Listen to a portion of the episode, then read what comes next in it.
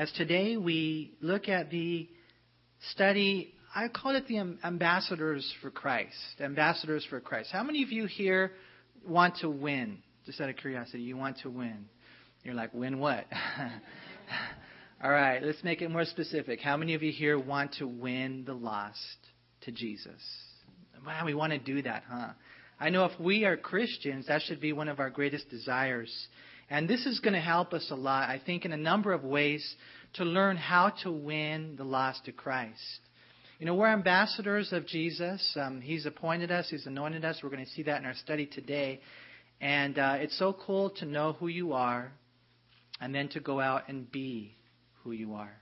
Because look what it says here in verse 1. It says, After these things, the Lord appointed seventy others also and sent them two by two before his face into every city and place where he himself was about to go. Here we see the 70 are sent out.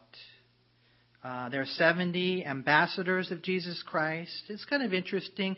We see something similar in Luke chapter 9, but in Luke chapter 9 it was just the 12. And so in Luke chapter 9, it's the 12, and in Luke chapter uh, 10, it's the 70. And we know that if you read the Bible the numbers are random, 12 is symbolic of leadership, government. And so there the leaders are leading the way. And now the rest of us, 7 being the number of completion, 7 times 10 is, 10 is 70, the rest of us who are called and commissioned just Christians are now sent out to what? To go before the Lord. You know, as Jesus speaks to them, I believe he speaks to us. Because while the ministry and office of the 70 was only temporary, his instructions give us life principles which apply to us as Christians in every age. You know, make no mistake about it, life is fun. I love life. Don't you love life in many ways? You know, there's a lot of cool things going on. But ultimately, our primary purpose is to win the lost to Jesus Christ. Those people out there in the highways and byways, valleys and alleys, those people who are suffering or in bondage to sin, who are headed for hell, it's our job and it's our responsibility to do whatever we can to be faithful where He's placed us in order to win them to the Lord, in order to pull them out of the fire. Because that's the type of God that we have. He's a God that's not willing that any should perish, but that all should come to repentance. He wants to save every person, and so we need to catch his vision and we need to have his passion. And in order to do that, though, we got to do things his way. And so that's why it's cool. And looking at Jesus sending out the 70, that we understand some principles about the whole missionary activity. First of all, a few things about the 70. Number one, they were appointed. Again, look what it says in verse 1. After these things, the Lord appointed 70 others also. The Greek word for appointed, it means to lift up anything on high and exhibit it for all to behold. To proclaim anyone as elected to office, like a king or a general or a leader. And so the Lord appointed the 70. And the Lord has appointed you. The Lord has appointed me. You know, maybe you're here today and you're thinking, no, Manny, I'm not a pastor. Manny, I'm not ordained by God. No one ever laid hands on me like that. Who cares? You don't need that. That's the hands of men. The hands of God have already been laid upon you. You are appointed, you are anointed to go out in the highways and byways, wherever your mission field is, and to win the lost to Jesus Christ. You know, in one sense, we're all anointed and we're all appointed to the proclamation of the gospel of Jesus Christ. The only variable is it's a different place and different people, but we're all called somewhere. Remember what Jesus said in John 15, 16? He said, You did not choose me, but I chose you. What for? To go forth and to bear fruit. See, the Lord chose you. The Lord chose you to go forth and to bear fruit.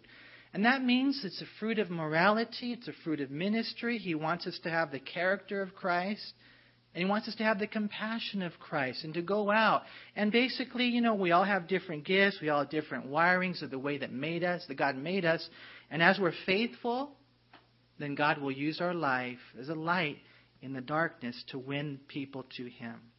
So we need to know that. You need to know that. God has laid hands on you and appointed you and anointed you to go out and to preach the gospel. You know, sometimes it's words that we say, and I think we obviously we need to come to that place, but preface it with the life that you live. If you go out and you live a life of love, if you go out and you show people that you care, you have to prove to people that you're real. It's then that they'll want what you have. It's then that one day they'll come to you, maybe, and they'll ask you, What is it that's different about you?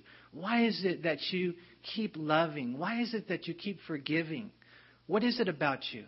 And then you'll be able to tell them, Well, it's nothing about me.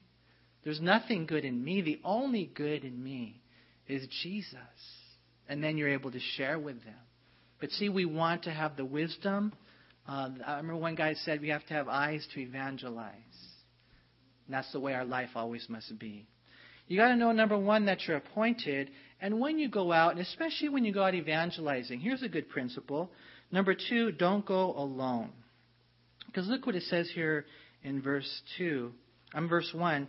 After these things, the Lord appointed 70 others also and sent them two by two. And so you might wonder, well, why did he send them two by two? If he would have sent them one by one, he could have probably covered more ground, right? But there's a principle here that I think we need to hold on to.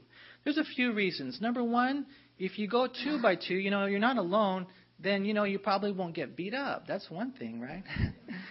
Just something about numbers. There's something about having another guy. You know, you go down here and you do the, you know, you do the study in the in the body or whatever, man. And so you take a friend with you, and usually that will give you an element of protection. So there's a protection element. There's also the accountability as well. When you go out there and you're sharing the Lord on the streets, it's uh, it's good to have that accountability. Even maybe to go do a house visit or a hospital visit. You you go there, and let's just say you go, and then you know some uh, you know good-looking girl she comes up and she says, "Hey, you know what? I know you strike up a conversation. Next thing you know, she goes and she says, "Yeah, you know, Manny made a move on me." And it's like, well, who can I tell? I mean, it's now it's her word against mine. And there's elements of accountability there that I think are good. Billy Graham said he would never have lunch with a woman alone. That accountability is important. So you need to have protection. You need accountability. But believe it or not, the, the most common reason that Bible teachers tell us that he went two by two is because of the credibility. Because in the biblical uh, rule and guidelines, I guess you could say, it was in the mouth of two or three witnesses that every word was established. So here, these guys are going to Judea, they're going to Perea, they're going before the Lord. It's not just one guy, it's two guys. And what are they doing? They're both sharing this truth. And that added an element of credibility to them. And so when you go out, you know, keep these things in mind. Number one, you're appointed by God. Number two, you know, try to take two. And then number three, remember that you're forerunners of Jesus. Verse 1 After these things, the Lord appointed seventy others also, and sent them two by two before his face into every city and place where he himself was about to go. We're forerunners. Not only are we sent by him, we are sent before him. Now, they were sent literally as forerunners. Jesus was going to go to these cities that he was coming to for the first time. We are forerunners going to every city that Jesus will come to the second time. Because Jesus is coming again. Amen? He's coming again. And it can happen any day now, any moment now. There has to be that understanding. And so we go to the cities and we were sent by him, we're sent before him. And when there's that understanding that we're forerunners, kind of like John the Baptist. John the Baptist was a forerunner, right? Repent, for the kingdom of God is at hand. If you're a guy, you're a John. If you're a girl, you're Joan the Baptist. It doesn't matter. Either way, we got to know what that we're forerunners to Jesus. You see, he tells us a few things about the, the, the 70 and then he tells us a few things for them to do. I guess you could say instructions. And so what does he do? In verse 2, look at what he says. He said to them, The harvest truly is great, but the laborers are few. Therefore, pray the Lord of the harvest to send out laborers into his harvest. You know, here's something to think about, you guys. When you're on the freeway and you're stuck in traffic, um, rather than complaining, um, think about all the lost souls. When you see all these people, you know, I've gone to Disneyland before, and I see, you know, I went on a bad day, basically, man. And you know, the whole time I'm like, man, I shouldn't have come today. I shouldn't have come today. I should, you know, you just got crowds and crowds of people. You know, we need to see things a little differently. You know what the Lord sees when He sees all those people? He sees a harvest. That's what He sees. He sees hurting souls, ripe and ready for salvation. Somebody must go to them. Somebody must come to them. And that's the way we need to see life, you know? Um, we need to pray that the Lord would send out more laborers into his harvest. You know, usually when you see a lot of lost people, you know, our first tendency will be, Lord, I'm going to pray for converts. I'm going to pray for converts. Lord, save these people. And it's true. You know, we need to pray for converts. But that's not what Jesus tells us to pray for, huh? He says, pray for more laborers.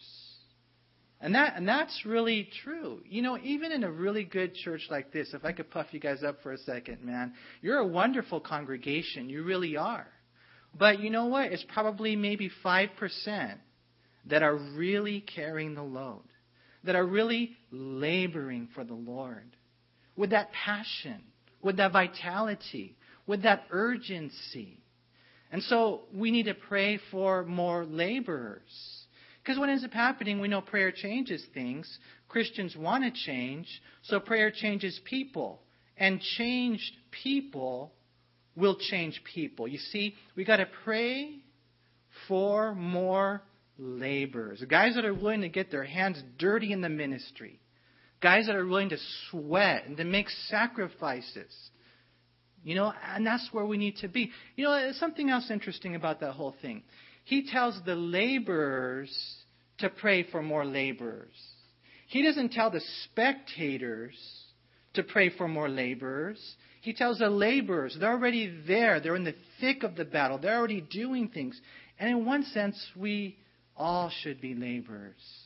Laborers praying for more laborers, more laborers in the children's ministry, more laborers in the you know teen ministry, more laborers in the music ministry, in the sound ministry. You know, and, and just wherever, you know, God sends us. Missionaries that say, Here am I, God send me. I just know that it's important for us. If we really want to win the Lord, you want to win? You want to win the lost? Well, we need to take heed to what Jesus said. Number one, you're appointed. Number two, you're not alone. Number three, we're forerunners to Jesus. Number four, we need to pray. E.M. Bounds said that prayer can do anything God can do. That's kind of interesting, huh? We see that God wants us to pray for more laborers. Warren Wiersbe said, Please note that it's laborers, not spectators, who pray for more laborers. Too many Christians are praying for somebody else to do a job that they themselves are not willing to do. Interesting. Another important thing is there in verse 3 when you go out, he says, Go your way Behold, I send you out as lambs among wolves. Okay, okay, in this corner, there's the lamb. In this corner, the wolf. Bell rings. Who wins? You know, the, the wolf, it's going to be a painful, bloody death. Because that lamb has no offense, that lamb has no defense. And that's who we are apart from the Lord. Some of us here, maybe, you know, my heart goes out to you. You are just being torn up by the enemy. You're getting thrashed. Why? Because we're not remembering that we have the spiritual opposition who is deceiving you. And your heart, and I say this not in a negative way, but sometimes Christians, your hearts are getting cold, your hearts are getting hard. And it used to be real soft. And it used to be on fire.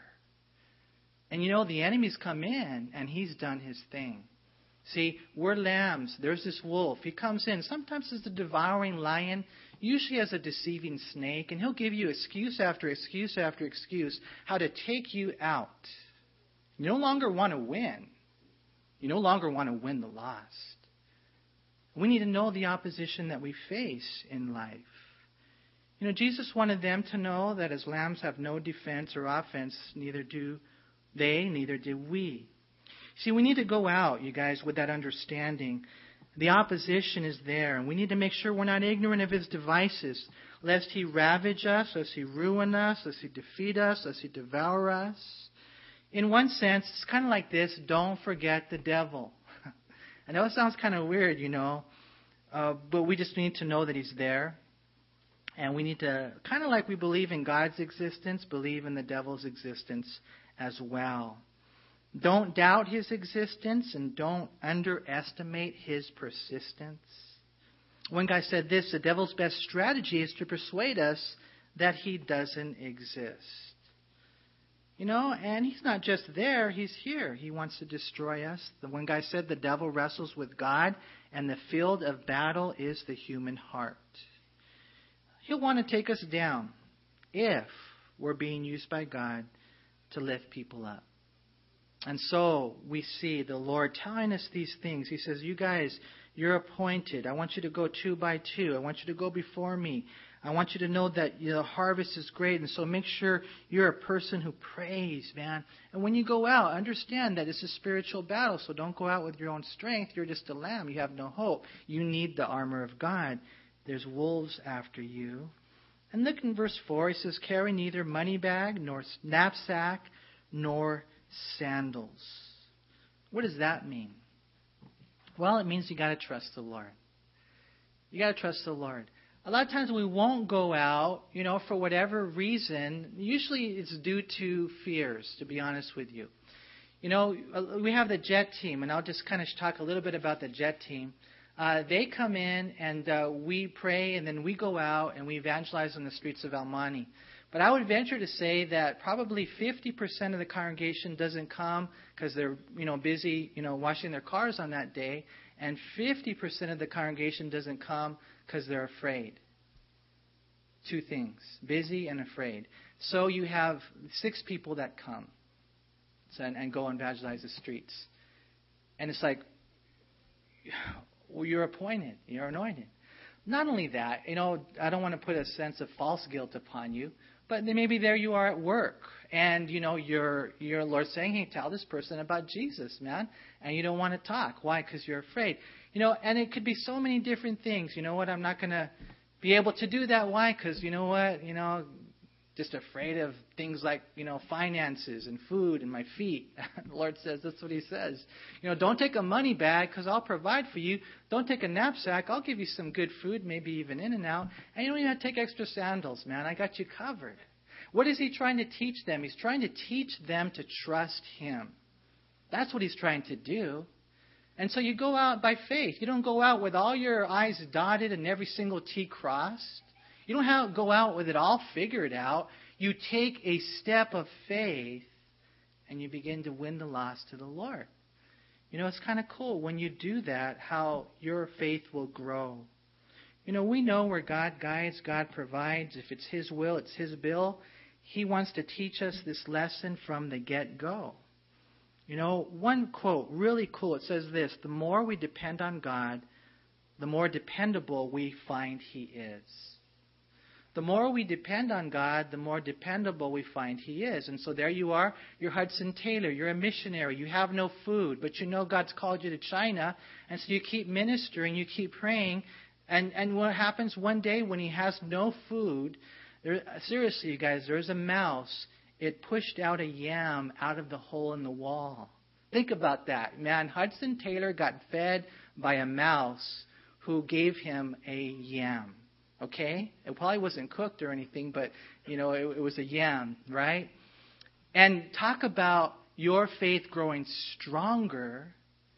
But if he would have gone down and, you know, begged at the market corner, or if he would have, you know, put it on his credit card, how is God going to flex his muscles for him? How is God going to show him that he is Jehovah Jireh, the God who provides? But when you depend on God, then he shows you how dependable he is. Remember Elijah? Elijah went, uh, you know, when there was no rain, God says, okay, I want you to go over here to this, you know, crazy place over here. The birds will feed you. Wow. And then once that river dried up, then he says, go over here. This widow in Zarephath, the widow will feed you. So the bird's feeding him, the widow's feeding him. He knows what? God's feeding him. And all I'm saying is this, you guys. Don't try to, to figure out all the numbers always, man. I don't want to I don't want to be a crazy Christian here, but I know many Christians who have chosen to serve mammon rather than God. And it becomes a matter of simple finances and not obedience. You see, the Lord's trying to teach us and teach them what? To trust Him. He really is. Look what He says in verse 4 Carry neither money bag, nor knapsack, nor sandals, and greet no one along the road. And so I kind of like this. The Lord says it's okay to be rude sometimes. no, that's not really what it means. Okay, the culture back then would be you know, their form of greeting was not like, hey, bro, what's up? It wasn't like that. Their form of greeting was, okay, let's have dinner. that was their form of greeting. And so God said basically this stay focused. Hello, wake up. People are going to hell. You got a job to do. Yeah, but Lord, you know, I want to kick it. you know, and I I like to kick it sometimes, but even when I kick it, it's part of the plan, I think. You know, and that's what happens, I think, when God gets a hold of your heart, that everything you are consumed with the kingdom. Even when I kick it with my kids and I'm, you know, playing basketball and he's making nine out of ten free throws and I'm making one out of ten. And even though I don't I want to go away and say, listen, this is, game is not for me, you know. I love to be with him. Why? Because I want him to serve the Lord. And I want my daughter to serve the Lord. And sometimes we'll hang out and just, you know, talk and read a book together. But everything is ultimately about the kingdom, about the ministry. I have, we have no days off. You guys get a day off? No, there's no such thing as a day off, right? I mean, every once in a while we get privileged to go on a vacation, but that's only to recharge so we can come back and what? And serve the Lord with full velocity and intensity. See, what happens is the Lord is saying, don't greet anyone along the way. He's just saying, man, because I don't want you to get sidetracked. I don't want you to get distracted. There is a certain urgency about your job and your place in the body of Christ. And so he says, what? Stay focused. It kind of reminds me of that time when Nehemiah was building the walls around Jerusalem. If you guys remember the story there, Sanballat and Tobiah said, come on, take a break. Come down, let's talk. You know, we got carne asada right here. We got tri-tip, man. We got I don't know, uh, jalapeno cheddar, you know, whatever. I don't know, man. Everything's jalapeno cheddar now, huh? And you're like, you know what? That sounds pretty good. But Nehemiah said, no, I have a great work to do. I can't stop. And that's got to be in our heart. See, that's what the Lord is saying to us who are appointed, us who are anointed to go and win the lost. Pray for more laborers, for people who have that understanding. You know, to stay focused. Uh, verse 5 and 6 whatever house you enter, when you go, first say, Peace to this house, and if a son of peace is there, your peace will rest on it. If not, it will return to you. Now, now check that out for a second. Look what God wants to use your life to establish in the hearts of the people. He wants to use you as you are obedient to Him in all these things, the best that you can, you know. He wants to use your life to give them peace. Now, is that huge or what? Isn't it huge? First of all, peace with God. Secondly, the peace of God. That's what God will do as you are obedient, as you begin to just follow Him, as you continue in that calling, in that commission. You know, I think that the lack of peace is probably one of the things that people struggle with the most. Not only uh, those who don't know the Lord, obviously, they have no hope for peace, but even those who do know the Lord. You know, my heart goes out to them, and maybe you're here today and you're a Christian and you're blood bought, bathed believer but you don't have like that, that peace that surpasses understanding. You know, because I think that when the enemy comes in, if you can, visualize a robber coming into your house And you know, what does he do? He goes for the things that are most valuable first, right? Maybe the jewelry, maybe your you know iMac, I don't know what it is, whatever you have, your flat screen. He goes into your house and he just man, he targets the things that are most valuable. In one sense, when the enemy comes into your life, he targets that thing. He wants to rip you off from the peace that God provides for his children. You know, I mean, if you're a Christian, you know, you're not perfect. If you're a Christian, if you put your hand in Jesus' hand, if you've trusted in Christ as your Lord and Savior, then, man, you are clean. You are forgiven. I was telling the kids the other day, man, if I die today, if I die today, you know, I, I know I'm going to heaven. I know I am. Not because I'm a good person, not because, you know, oh, he was a pastor of a church. That, that's got nothing to do with it. The only reason I have this assurance is because I have accepted Christ as my Lord and Savior. And there's no doubt in my mind that I am going to heaven when I die. You know, that peace is so important to have, the peace with God. And then when you have that true understanding, and we're going to see even again later, Jesus is going to speak about it. When you have that understanding, and then you just begin to learn more about the Lord, how much He loves you, how much He thinks about you, how He knows every single hair you have on your head. He sees every tear that falls. He knows when you sit. He knows when you rise. He knows everything you're going through, and He loves you. He's watching over your life, and more and more. That what ends up happening is you got this peace, this perfect peace, because our mind is stayed on Him. Man, I just pray, uh, and I guess for me that's kind of a soft spot, because I just really want you Christians to not only exalt God, but to enjoy God. To know that He is a wonderful Father who is watching over your life. Because, see, we go, and what do we want to do? We want to give them peace. You know, some don't want it, it comes back to them. But the Lord says, this is all part of your mission. Another thing he says right there in verse 7 he says, And remain in the same house, eating and drinking such things as they give, for the laborer is worthy of his wages. Do not go from house to house. Whatever city you enter and they receive you, eat such things as are set before you. Now, if you're a missionary, you go on a short term missions trip, you know, this is real, really um, explicitly practical. You go and you're content where you go. You know, you go, and what ends up happening is you have that contentment. To move from house to house might characterize them as those shopping for the most luxurious accommodations, whereas they should live simply and gratefully. Simply and gratefully. And if I could just say this, that's not just for the missionary in Cambodia. It's not just for the missionary in Africa. It's for the missionary in America. Don't go from house to house necessarily. You know, don't, you know, you know, want more and more. That that whole idea of contentment is an awesome thing. Epictetus, he said, contentment consists not in great wealth, but in few wants.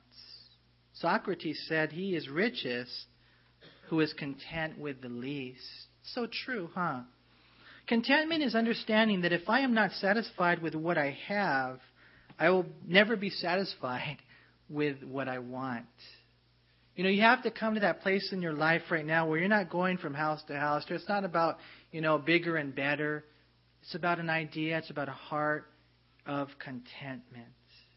See, these are all things that are important for us to establish because otherwise we will veer off track. Otherwise, we will not be used by God. We will not win.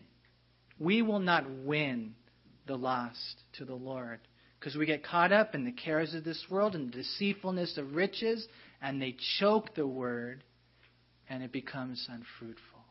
Now, does that mean if you're rich that you're in sin? No. I mean, some people, man, the Lord has blessed them in that way. They've got a lot of money, but that's not their passion. That's not their priority. That is not the epicenter of their life.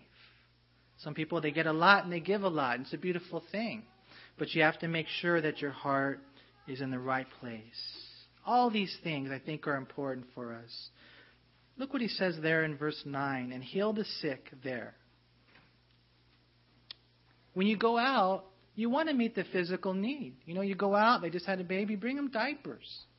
You know, you go out and then you find out they need food, bring them food, bring them shoes, whatever it is. If they're sick, believe it or not, this is part of the ministry.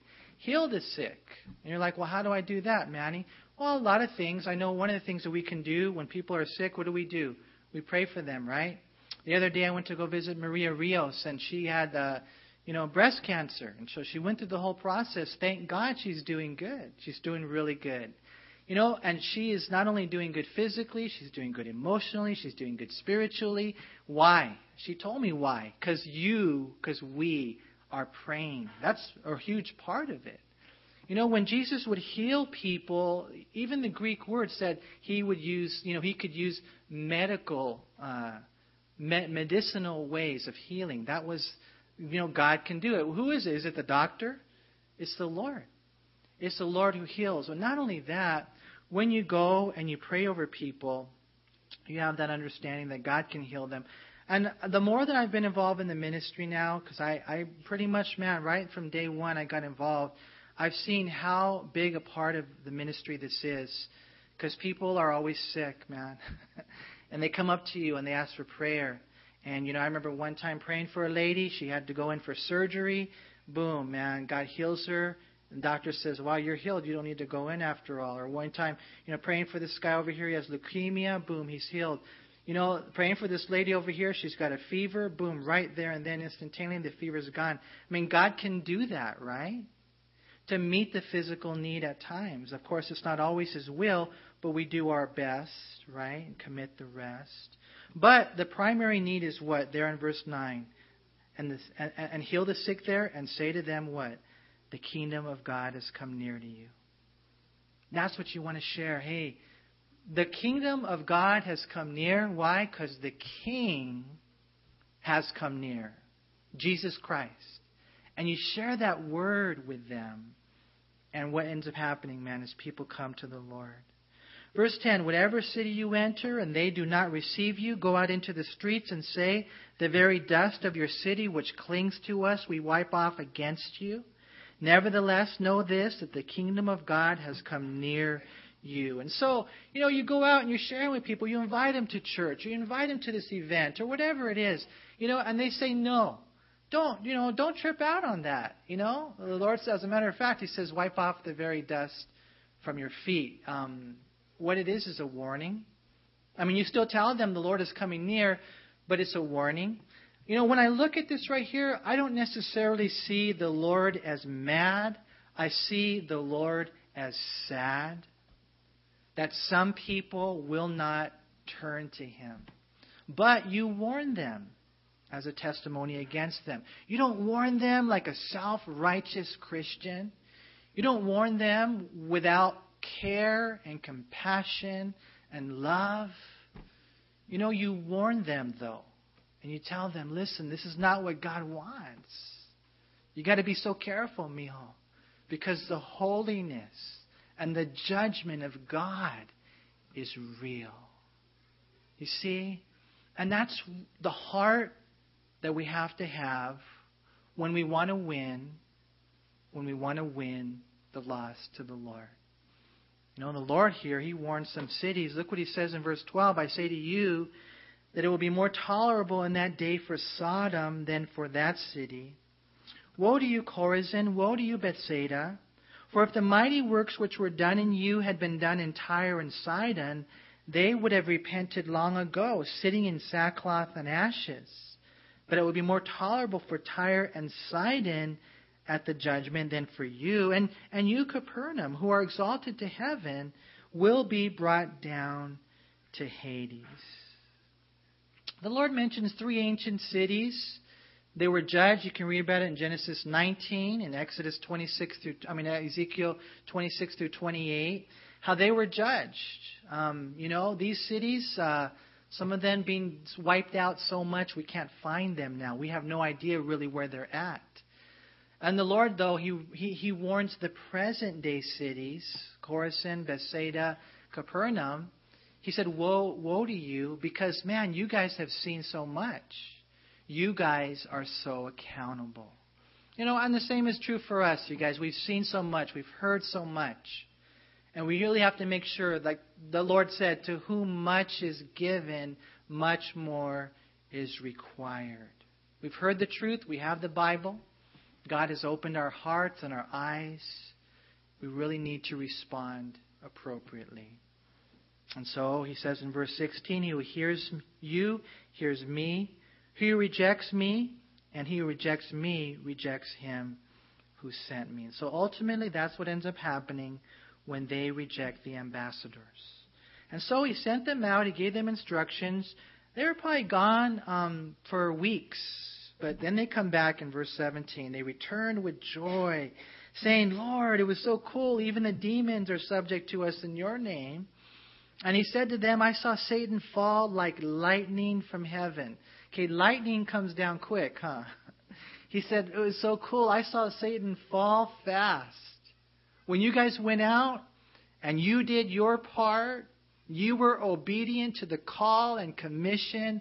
I saw Satan fall fast. Not ultimately being cast out of heaven. That's Revelation 12. But in the lives of these people, in the lives of the you know people that you're making a difference in, right? And he said, As a matter of fact, behold, I give you authority to trample on serpents and scorpions and over all the power of the enemy, and nothing shall by any means hurt you. What a wonderful promise, huh? Any of you guys here have snakes, just out of curiosity? Oh, nobody? Wow, I'm surprised. Scorpions? I know people who have pet snakes and scorpions, and uh, I would hesitate probably to pick them up. You know, I'd hesitate to let them crawl all over me. Um, and there's probably an element of that in the protection that God would provide, even against those type of creatures that would sting you, because the safest place to be is in the perfect will of God. But uh, ultimately, I think we know that this is speaking of the demonic realm that God has given us authority over them. Like we were talking earlier, there's wolves, we're lambs. But when He gives us His authority, there's protection, right? It's a beautiful thing. But look what the Lord says in verse 20 Nevertheless, do not rejoice in this that the spirits are subject to you, but rather rejoice. Why? Because your names are written in heaven. You know, and that should be really the source of our joy. You guys, it's so cool when the Lord uses your life. It's so cool to be involved in the ministry. And I don't really necessarily think the Lord's taking out away from that. You know, Jon Courson, he said, when you're doing what the Lord is calling you to do, you'll always return with joy. And I think that's true. But ultimately, our joy must be rooted in the fact that our names are written in heaven. You know, and I love that, you guys. Did you guys know that your names are written in heaven? How many of you here have ever had your name in the newspaper? Just out of curiosity. So we got a couple of famous people right here, right? You know, um, maybe it was a crime committed. No, I'm just joking. no, you know, it'd be kind of weird. You know, I remember one time I had my name in the paper. It was kind of weird, a picture there, and it was weird. And you know, some people are into that kind of stuff. You know, getting famous, or maybe you were on Eyewitness News or something. I don't know. You know, why we're so excited about that. But but who cares? That will burn, right? I mean, isn't it so better to have a desire that your name would be written in heaven? And that's exactly what happens. When you receive Christ as your Lord and Savior, right there and then, I don't know if it's God's signature, I don't know if it's your signature, I don't know if it's a combination of both, but right there and then, the Bible says over and over again that your names are written in heaven. They're written in the book. It says that in Exodus 32:32, Daniel 12:1. They're written in the book of the living. Psalm 69:28. And so it kind of gets more detailed as time progresses. Written in the book. Your name's written in the book. Your name's written in the book of the living. Okay, later on in Philippians 4:3 and Revelation 20:12, that book is called the book of life. And then the final detail about that book, because we learn more as history progresses, is it's called the Lamb's book of life. And that means that when you come to the Lamb, Jesus Christ, that you, your name, is written in his book. It's so cool. We're registered in heaven according to Hebrews 12:23, and just in case you're curious, are the saved, they're written in heaven. The unsaved, Jeremiah 17:13 says they're written on earth. So you want to try to wipe that one out and get your names registered in heaven. And so the Lord closes in verse 21, and it's kind of cool. He says, In that hour, Jesus rejoiced in the Spirit and said, I thank you, Father, Lord of heaven and earth, that you have hidden these things from the wise and prudent and revealed them to babes. That's not good looking girls, that's children, right? Even so, Father, for so it seemed good in your sight. All things have been delivered to me by my Father, and no one knows who the Son is except the Father, and the Father is except the Son, and the one to whom the Son wills to reveal him. And then he turned to his disciples and said privately, Blessed are the eyes which see the things you see. For I tell you that many prophets and kings have desired to see what you see and have not seen it, and to hear what you hear and have not heard it. And real quick, I just want to share two things with you the premise to salvation and the privilege of salvation. The premise to salvation is what? You got to humble yourself. You got to humble yourself. It's not, you know, revealed to the to the wise and the intellectuals, to the overthinkers. Salvation, Jesus is revealed, the Father is revealed to the humble, to the childlike. And that's what the Lord is trying to share with us. We got to be so careful. Thomas Kempis said intelligence must follow faith, never precede it, and never destroy it. Intelligence must follow faith, never precede it, and never destroy it. And you come to the Lord, and it's a cool thing. You humble yourself, admitting that you're a sinner in need of a Savior. And God just says, Man, you're the one. There's that humility, the premise of salvation, and then there's the privilege of salvation. Imagine the Lord turning to you, it says privately, looking to you and just saying, Man, you are so blessed out of your socks. You don't realize it, huh? Let me tell you guys something. This is what he says basically in the end. That there's a lot of guys in the Old Testament that, that, that would have loved to see what you have seen. Because I think a lot of times we are here, you know, and I think we think, well, man, it would have been so cool to live in the days of Moses, man. You know, to see the miracles in Egypt, the manna in the wilderness, the parting of the Red Sea, even the parting of the planet. You know, you read about that Korah's rebellion when the earth literally opened up and it swallowed Korah and his followers. How many of you would like to see that? I mean, you guys, you know how you are. You, oh, I'd love to see that. I'd go back there and see that. Is it on YouTube or, you know, that's how we are, right? We, we would love to see that. And the Lord says, no, man, they would trade places with you in the, the blink of an eye. They would trade places you, with you in a split second. They would love to see the things that you have seen. And who have we seen, you guys? We have seen Jesus Christ. He has come and he has died for us on that cross. We have the whole Bible, the Old Testament, the New Testament. We have seen things that they would love to see. Not only has he died for us, the Bible says that right now he lives for us. And we see that as we read his word. And so we are blessed, we are privileged, and we are accountable, huh? We really are, you guys. And so my prayer today is that you and I would win, that we would win the lost to the Lord just by falling in love with Him and being faithful wherever He has us. He loves you.